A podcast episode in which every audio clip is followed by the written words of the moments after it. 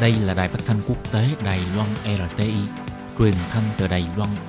Mời các bạn theo dõi bài chuyên đề hôm nay.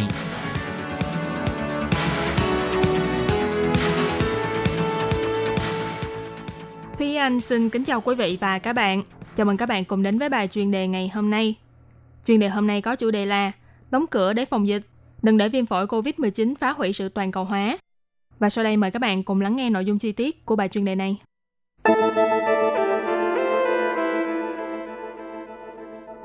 Dịch viêm phổi COVID-19 này đã trở thành nguy cơ đe dọa toàn cầu và cũng có thể là nguy cơ toàn cầu hóa. Dịch bệnh này đã mang đến rất nhiều sự cách ly, thù hận và chia rẽ. Liệu những tác động tiêu cực này có khiến cho thế giới của chúng ta trở nên xa cách hơn? Dịch viêm phổi COVID-19 ban đầu chỉ là một căn bệnh phát sinh ở Trung Quốc, gây tử vong cho người Trung Quốc và phong tỏa thành phố của Trung Quốc. Ngoài trừ các nước láng giềng, e ngại căn bệnh này sẽ vượt qua biên giới để đe dọa họ, thì những quốc gia khác trên thế giới, những nơi cách Trung Quốc rất xa, thì chỉ cảm thấy như đó là chuyện của bên kia trái đất. Thậm chí có chuyên gia còn can đảm đưa ra lời nhận xét rằng dịch bệnh này sẽ không ảnh hưởng nhiều đến toàn cầu. Đến cả Tổng thống Mỹ ông Donald Trump còn tự tin rằng mọi chuyện sẽ ổn, đến trước tháng 4 thì dịch bệnh này sẽ qua đi mà thôi. Thế nhưng cũng nhờ có sự toàn cầu hóa, cộng thêm sự trỗi dậy của kinh tế Trung Quốc, vị thế của công xưởng quốc tế đã không còn như thời xảy ra dịch SARS vào năm 2003. Trận ôn dịch năm 2020 này lây lan đến toàn thế giới với tốc độ chóng mặt. Đã có hơn 110 quốc gia trên thế giới bị nhiễm dịch, hơn 5.000 người tử vong. Nhiều quốc gia cách xa Trung Quốc như là Ý, Pháp, Tây Ban Nha, Mỹ, Úc đều lần lượt xuất hiện người nhiễm bệnh.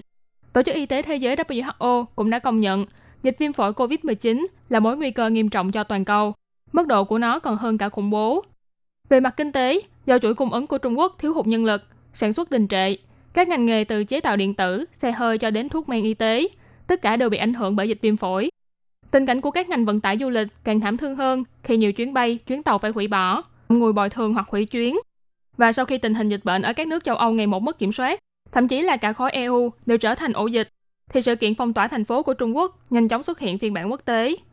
Những địa điểm du lịch nổi tiếng như Milan hay Venice đều phải chịu chung số phận phong tỏa. Tiếp sau đó, khi việc phong tỏa nội bộ vẫn chưa thể hoàn toàn kiểm soát được sự lây lan của dịch bệnh, các nước đành đưa ra kế sách tiếp theo, đó là phong tỏa đối với nước ngoài. Tổng thống Mỹ ông Donald Trump đã hạ lệnh cấm người dân châu Âu nhập cảnh vào nước này.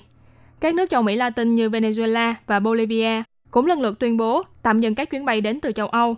El Salvador thậm chí còn tự cách ly bản thân mình với thế giới, nghiêm cấm tất cả du khách nước ngoài nhập cảnh trong vòng 21 ngày. Nhiều năm qua, sự toàn cầu hóa đã giúp ích rất nhiều cho thế giới. Mọi thứ được vận hành suôn sẻ hơn, tiện lợi hơn. Thế nhưng chỉ vì một cơn đại dịch mà tất cả trở nên rối tung rối mù. Rất nhiều doanh nghiệp đang nghĩ rằng thảo nào ông Trump cứ luôn kêu gọi doanh nghiệp Mỹ phải quay trở về quê hương để cho nước Mỹ vĩ đại trở lại, chứ không cần thiết phải để cho cả thế giới cùng vĩ đại.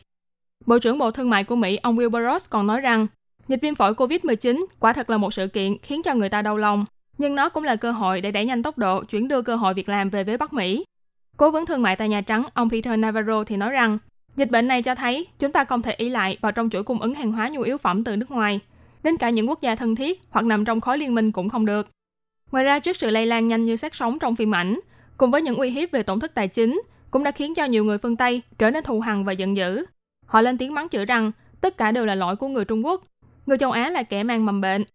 Người gốc châu Á ở nhiều nơi đã chia sẻ rằng họ bị phân biệt đối xử và buộc phải nghe những lời uy hiếp hay sỉ nhục chỉ bởi gương mặt phương Đông của mình. Nhiều người phương Tây cho rằng bản thân mình bị ảnh hưởng một cách bị động. Trong lúc họ chưa kịp định hình việc gì đang xảy ra, thì một trận đại dịch đã ập đến và khiến cho họ phá sản, thất nghiệp, thậm chí là mất đi người thân yêu của mình. Dưới không khí lo sợ và tràn đầy thù hận đó, càng làm cho nhiều người lo ngại hơn về người nước ngoài. Đây chính là lúc những kẻ phản đối chính sách nhập cư và theo chủ nghĩa bảo hộ vùng lên. Bởi vì ngay đến cả một khối đoàn kết như Liên minh châu Âu EU cũng cãi nhau nảy lửa vì khẩu trang mà không ai giơ tay ra cứu giúp cho nước Ý, một quốc gia đang oằn mình về dịch viêm phổi COVID-19. Quả thật, một trận đại dịch viêm phổi đã đưa thế giới tươi đẹp toàn cầu hóa về với diện mạo ban đầu của nó và cũng phơi bày những khúc mắc vẫn luôn tồn tại từ lâu mà bình thường chúng ta không thể nào thấy được. Tuy vậy, nguy cơ kế tiếp có thể xảy ra ở bất kỳ quốc gia nào. Việc tự đóng cửa có thể sẽ khiến cho tình hình trở nên nguy hiểm hơn, bởi vì toàn cầu hóa bị mất đi sẽ tạo ra hệ quả tiêu cực trong nhiều phương diện. Nhưng đóng cửa quốc gia cũng phần nào giúp cho thế giới trở nên an toàn hơn.